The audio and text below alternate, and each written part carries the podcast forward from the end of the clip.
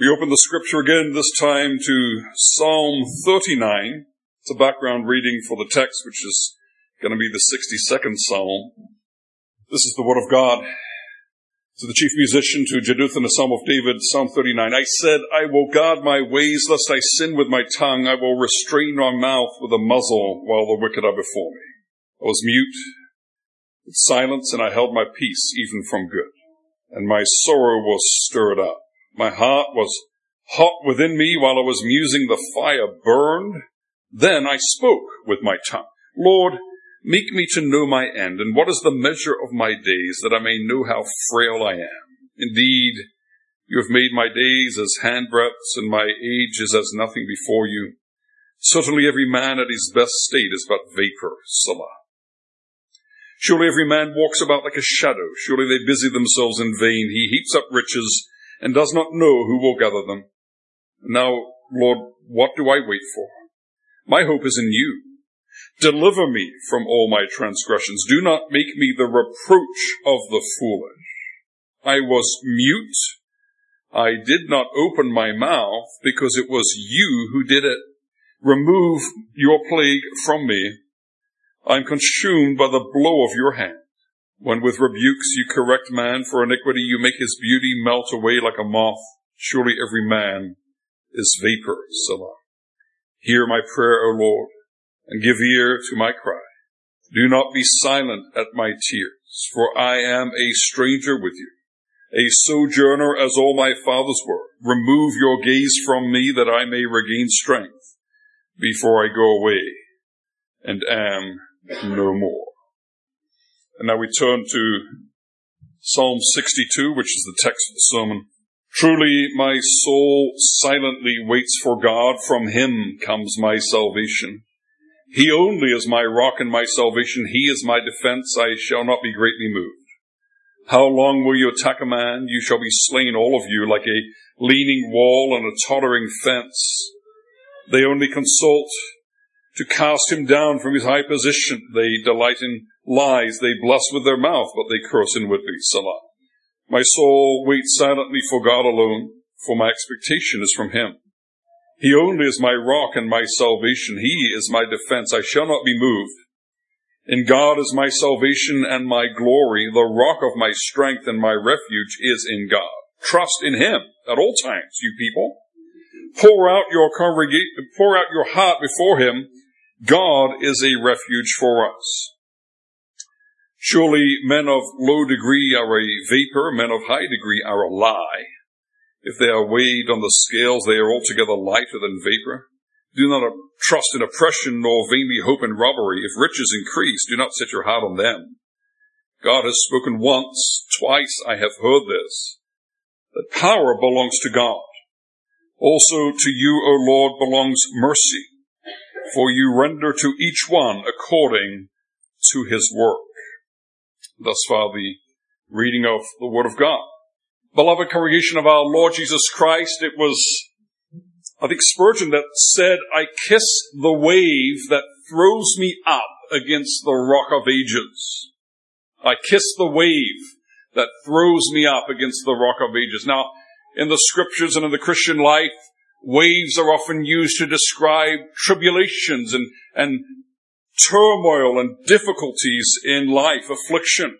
The psalmists speak of being cast into the depths and the waves crashing over them and going down into the very depths. Uh, that deep cries out to deep and, and that God reaches down and picks them up and, and sets them on a rock that is higher than they.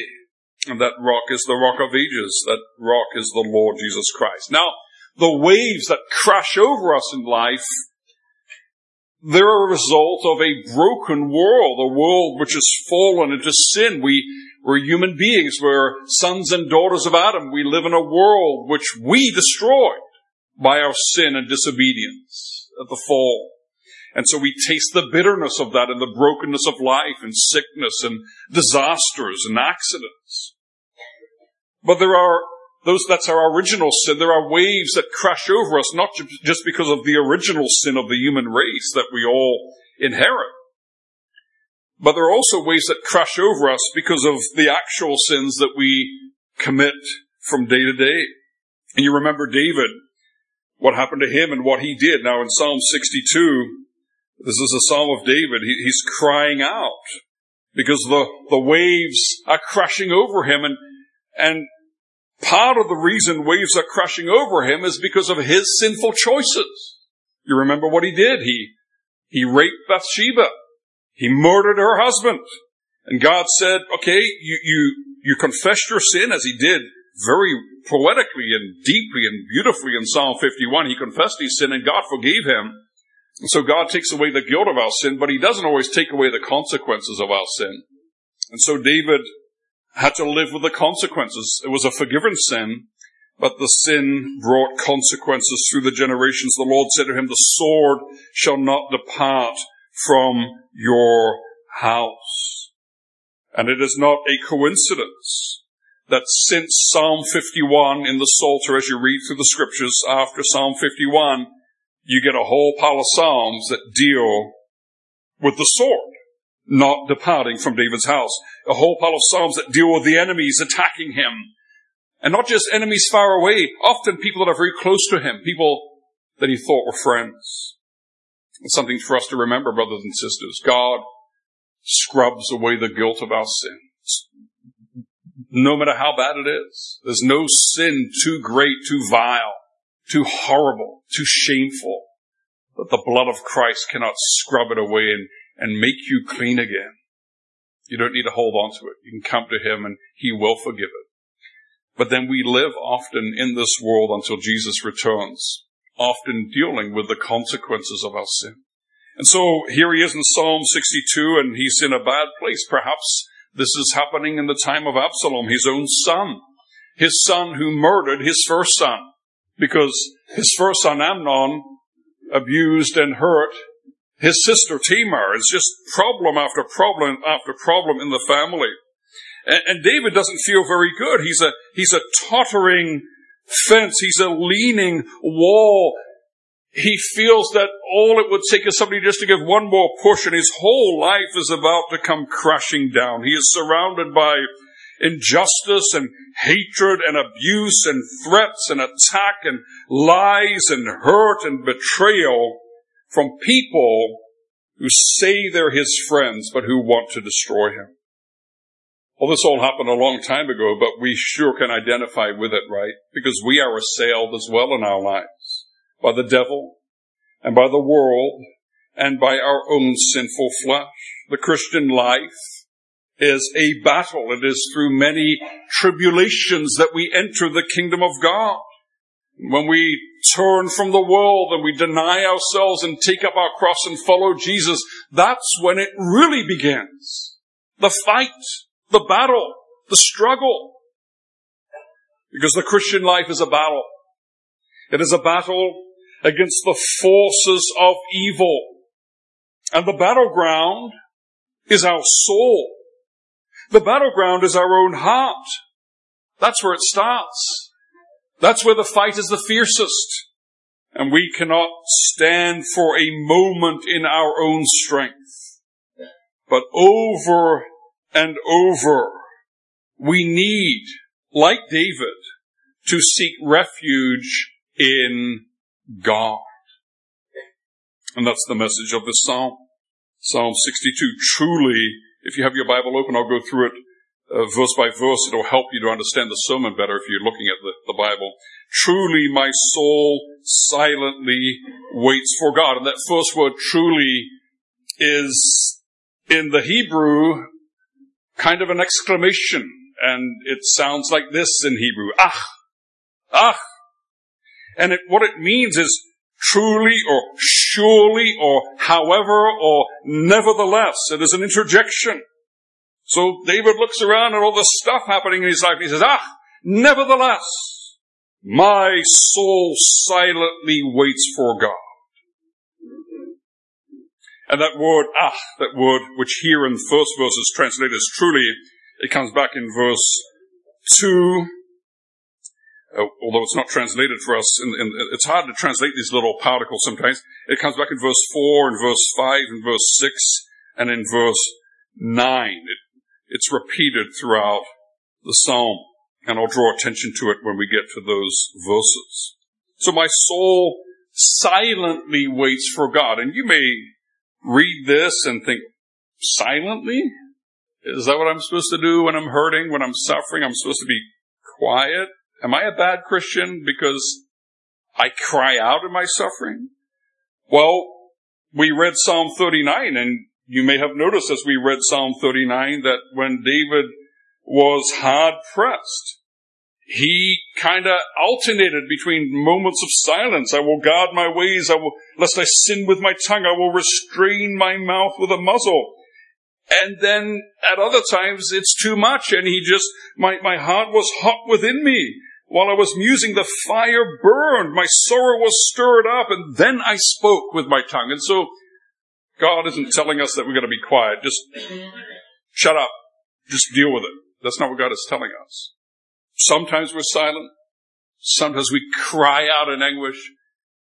But this is where we need to end up. At the end, we need to come to the point of quiet submission. We go through the whole range of emotions. But at the end, where God wants us is that we silently rest in Him. Because from Him comes our salvation. Not from a change in circumstances, not from everything working out the way I want, but I find my hope and my rest in Him. He is sovereign. He is in control. And so I will wait patiently. What does the apostle say? Humble yourselves therefore under the mighty hand of God so that at the proper time he may exalt you, casting all your anxieties on him because he cares for you. And that's where God wants us. As he brings us through affliction, as the waves crash over us and difficulties and, and troubles uh, imp- uh, come into our lives, he wants us to come to that place of quiet submission to God's providence. That no matter how much life hurts and has hurt, my heart is at peace because all is well between me and God in Christ. And that is enough, even though the storm continues around me. And so verse 2, we, we don't have the, the word ach translated, but it's there in the Hebrew. Ach, nevertheless, nevertheless, the name of the Lord is a strong tower. The righteous run into it and they are safe. He is my rock. He is my salvation. He is my defense. I shall not be greatly moved. Now look how realistic our brother David is. Look how realistic the Holy Spirit is when he teaches us in the scriptures. You see that word before the word moved? I shall not be greatly moved. I, am going to be moved. Oh yeah. I'm going to be shaken somewhat, but not greatly. Not greatly. Not too much. Not more than I can handle. I shall not be greatly moved. God will hold on to me. I will experience some bumps and some bruises and some shakenness, but, but nevertheless, I will stand firm at the end. I will stand firm on that rock. And there he is. He's holding for dear life onto that rock as the, the waves crash against him. The, the waves haven't stopped, but he's got a solid place to hold on to. And those attacks can sometimes be too big and they can sometimes be too strong. And God certainly sometimes does give us more than we can handle. And you see there in, in verse, uh, verse three, like a leaning wall and a tottering fence. I, I believe that that's how David sees himself. They're trying to cast him down. You see verse, verse four, they're trying to cast him down because they feel that it won't take much. So he's feeling that everything's at the point of just falling apart in his life. Just one push, one more problem, one more weight, one more burden, one more affliction, and everything's going to come crushing down. I can't keep things together because there are people and there are things in my life that present themselves as being on my side and being good for me, but they really want to destroy me. And we sang about that as we sang through Psalm 62 after the Lord we sang those stanzas two, three, and four. about those enemies that attack us. What are those enemies? The main enemies are the world, the devil, and our old nature. And it's especially our old nature that is very susceptible to connecting with the wicked things in the world around us. And deep calls to deep, our old nature just gravitates towards what will hurt us. You know, we often think our problems are external things. But our problem, our first problem, is right here inside us. It's that fifth column, that old nature.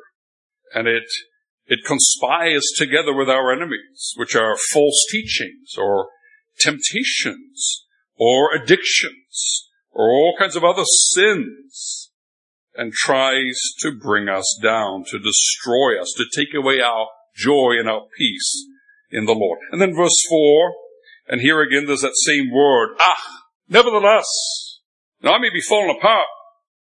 Nevertheless, they're trying to cast me down from my high position. Of course, this is literally happening when he's running away from his son Absalom. He's, he's being cast from the throne in Jerusalem. He's being driven out of the capital city. He's being driven from the kingship. And we may say, well, you know, how does that apply to us? Well, it certainly applies to us. Are we not royal sons and daughters of God? Are we not kings and queens and princes and princesses? Are we not seated in the heavenly places with the Lord Jesus Christ even now? Are we not a nation, a royal nation of priests who will reign with the Lord Jesus Christ over the entire universe forever? We are the royal family of God. Now, who's in danger? Who's in danger of getting assassinated? I don't think any one of us, unless I'm mistaken, there's a great world leader in our midst this morning, but most assassins wouldn't be bothered with people like us, thankfully. That's one less thing we have to worry about. But if you're a very important person, then you've got all the security and all the, you know, the, the, the special forces that are looking out for you and the snipers and the rooftops because people are out to get you. And that's what's happening to David. And that's what's happening to us spiritually. The devil can't be bothered to go after those who are slaves to sin and, and citizens of the kingdom of darkness. He's actually quite fine if they live very plain and ordinary lives and look like good, decent people. But the devil's out to get you. He doesn't sleep 24-7. He and his demons are gunning for you because you're great royal sons and daughters of God and he wants to cast you out of your position and destroy you. He hates you. And we got to live our lives with that in mind. You know, if you, if you have this clear and present danger in your life, if you have a whole bunch of very powerful beings that are out to destroy you, then you don't just kind of walk along whistling nonchalantly and, and not thinking about any problems. You, you're on, you're on guard. You put on the full armor of God and you stand firm and you cry out to God for help because, because you're in a battle and there are there are forces that are out to destroy you, and so you live your life accordingly. And then we come to the end of verse 4, that word Selah, which sometimes we don't even read, right, when we're reading the scripture. It's part of the sacred text, it's part of the inspired text, but because we don't really know what it means, we often just skip, skip it. But Selah, we don't know exactly what it means, but we do understand that it's a, a, a musical term, and it seems to just kind of tell us to stop.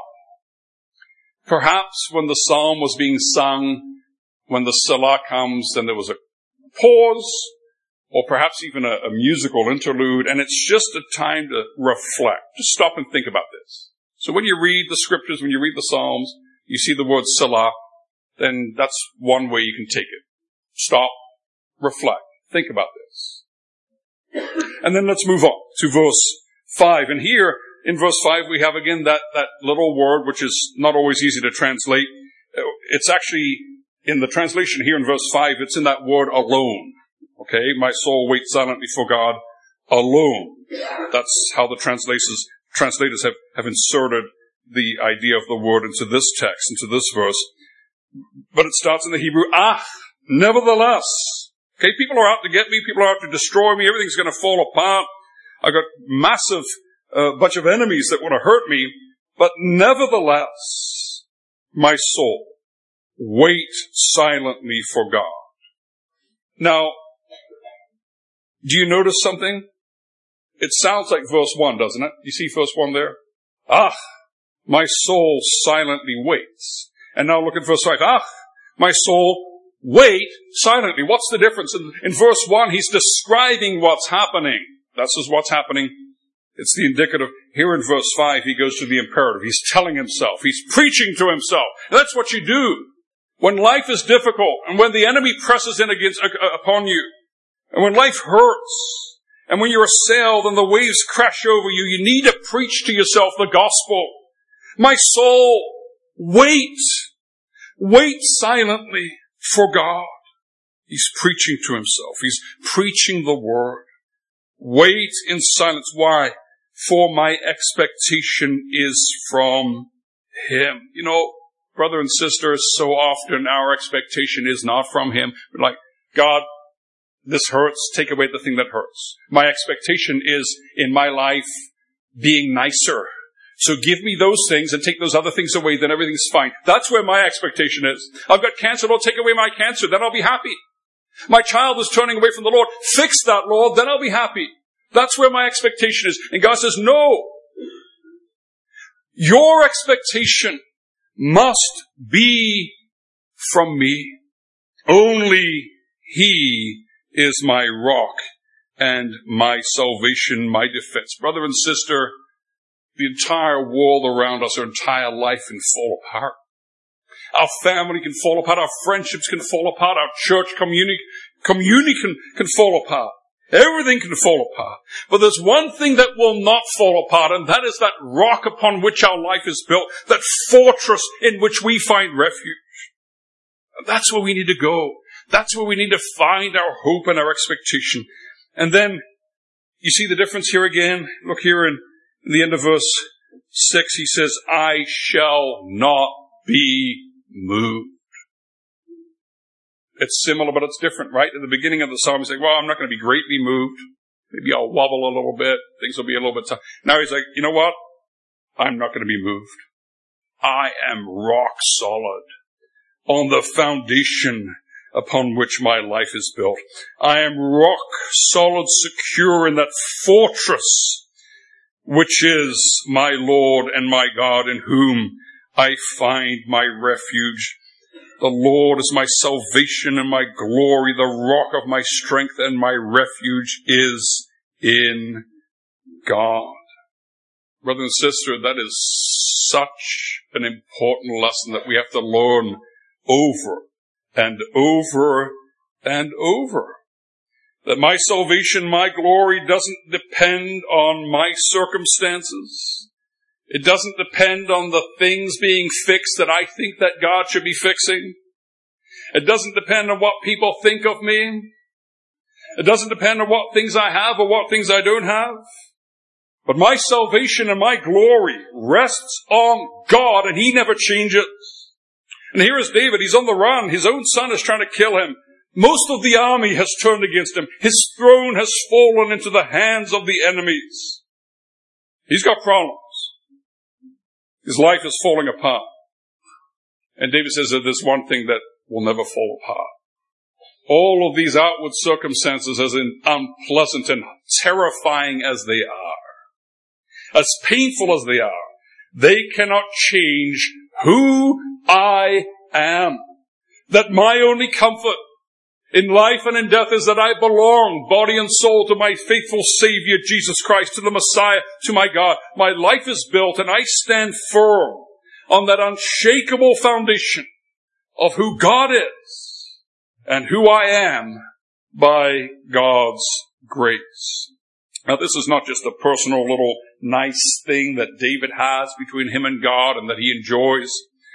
This is the faith, the comfort that is for the entire church, for every individual member of the congregation of God's people. And that's why David proceeds in verse 8 to publicly profess his faith and to call the church to profess with him.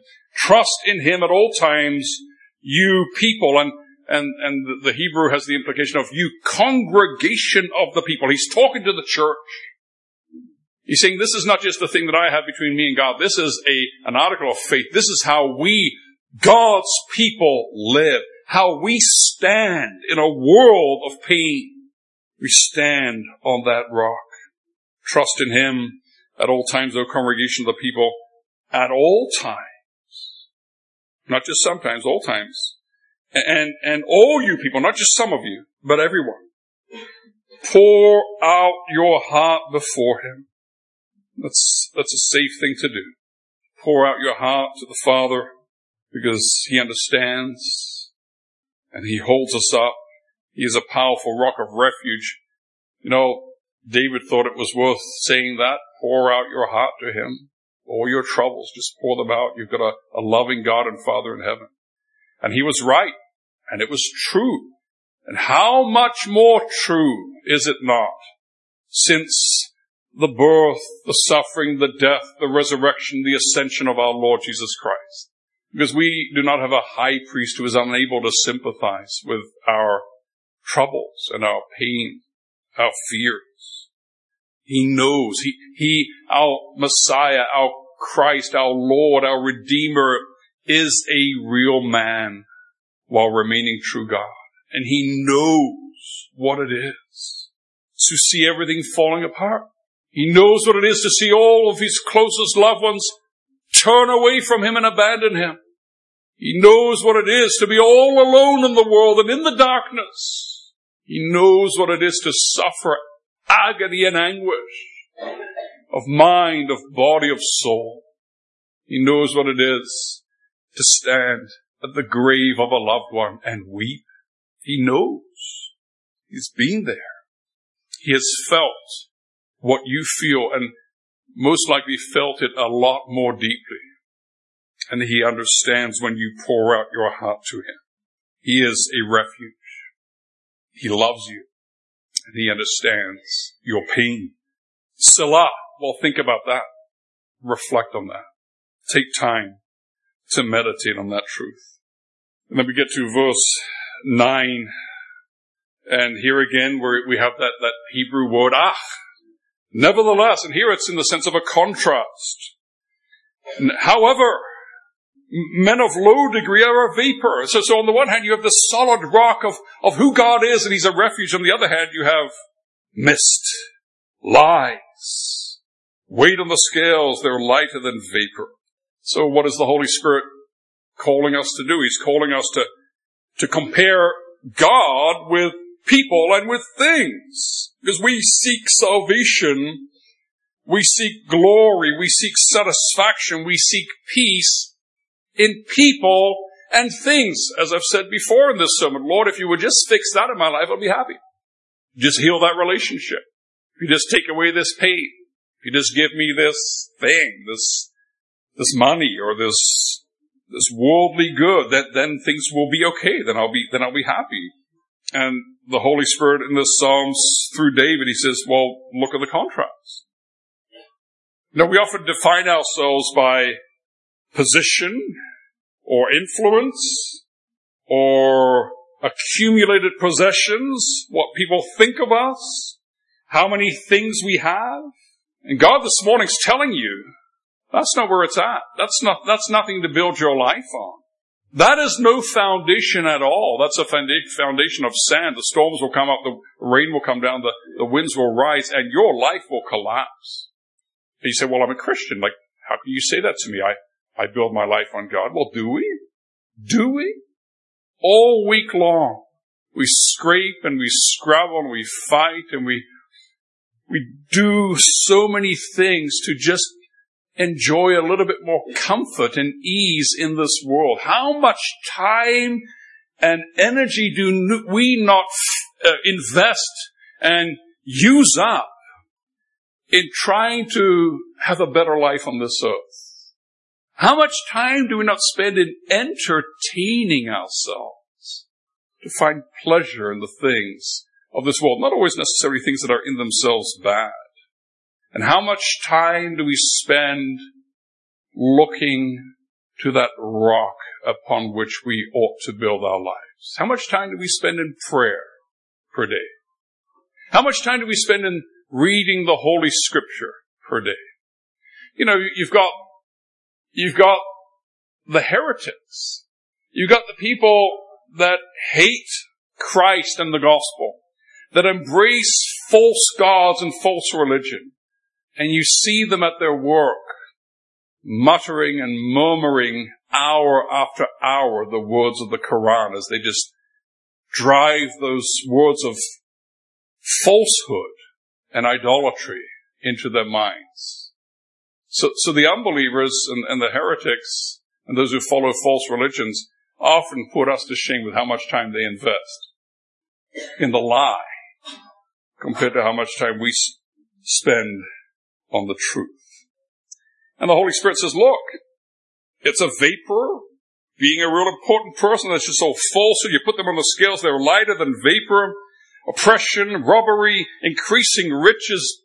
That's not where it's at. Do not set your heart on those things. It reminds me of a, a scene in Pilgrim's Progress. And if you haven't read the book Pilgrim's Progress after you've read through the scriptures, you should certainly read Pilgrim's Progress, a very, very important book for Christians to read. And there's this, there's this scene where Pilgrim sees this man, he's, he's in this cell, he's in this room, and there's this dirty straw, this filth on the floor, and, and this man is raking through this muck, looking for little baubles and trinkets and trying to find something of value. And he's spending all his time with his head down in the darkness and the filth, muck raking and looking for something that is of some value compared to the dirt around it. And above him is an angel holding out a golden crown. And all he has to do is look up and see what's really valuable. And he doesn't look up.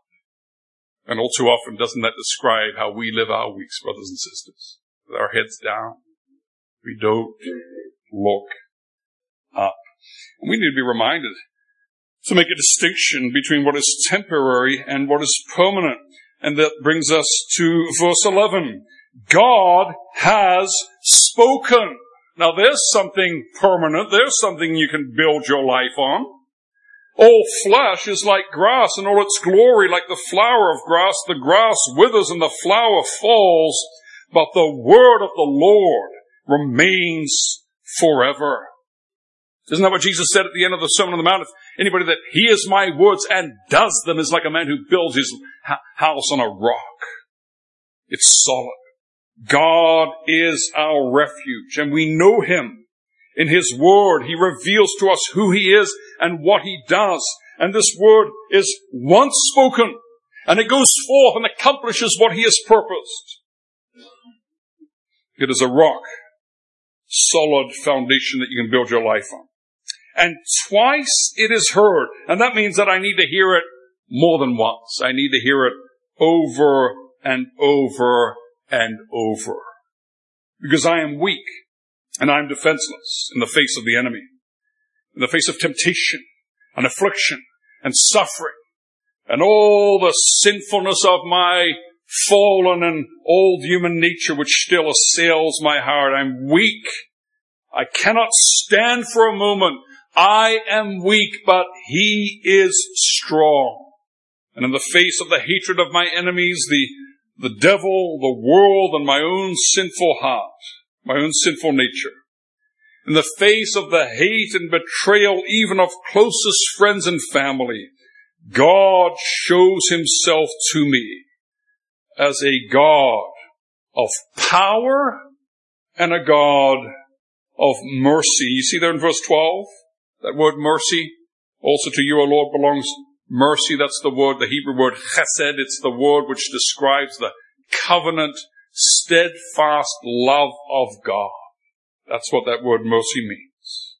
His faithful, His unchanging, His unconditional love. And you think of that combination that He has great power there at the end of verse 11. And then he has great mercy and love there at the, the beginning of verse 12. And, and you're reminded of the catechism, right? In Lord's Day 9, where it says, He is Almighty God, He is faithful Father, He is able to take care of me because He's Almighty God. And He willingly takes care of me because he is my loving and faithful Father. It's a great combination. There's an echo of Lord's Day 9 right here in our psalm. Maybe we should put it the other way. Lord's Day 9 echoes the truths confessed and taught in this psalm. So verse 12, you will render to each one according to his work. That's what the psalm ends. Is that a, a good ending? Is that reformed? You render to each one according to his work. David, what are you saying here? Does this fit with our theology? Well, that's the wrong question, isn't it?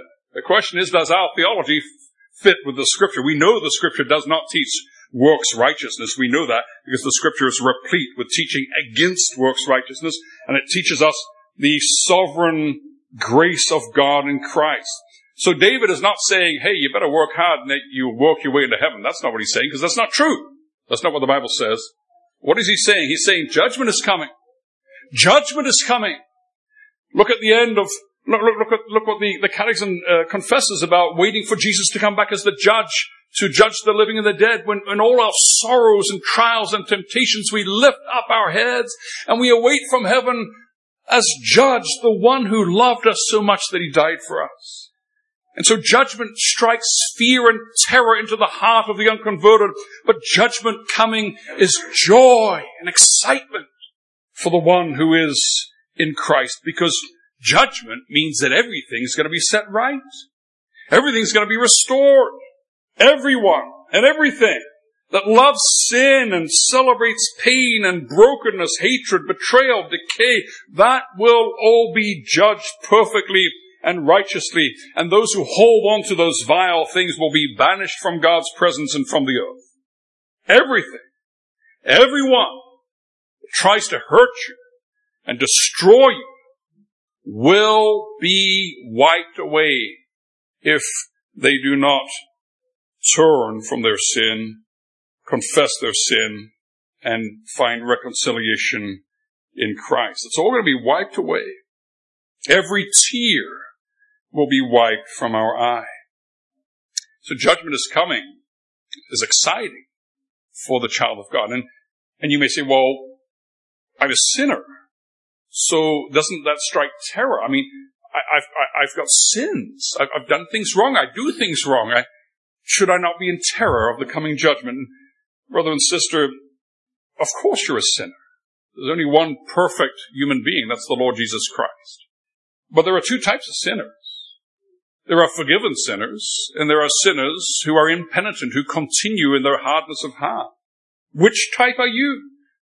Because ordinarily, the sinner in communion with Christ and the church, who is not a hypocrite, is a sinner who is washed in the blood of the Lord Jesus Christ. Those sins are gone and he knows them no more. Praise the Lord. The great son of David. His entire life he was attacked by all the demonic forces of darkness and hell. He was driven into the very bottom of the abyss.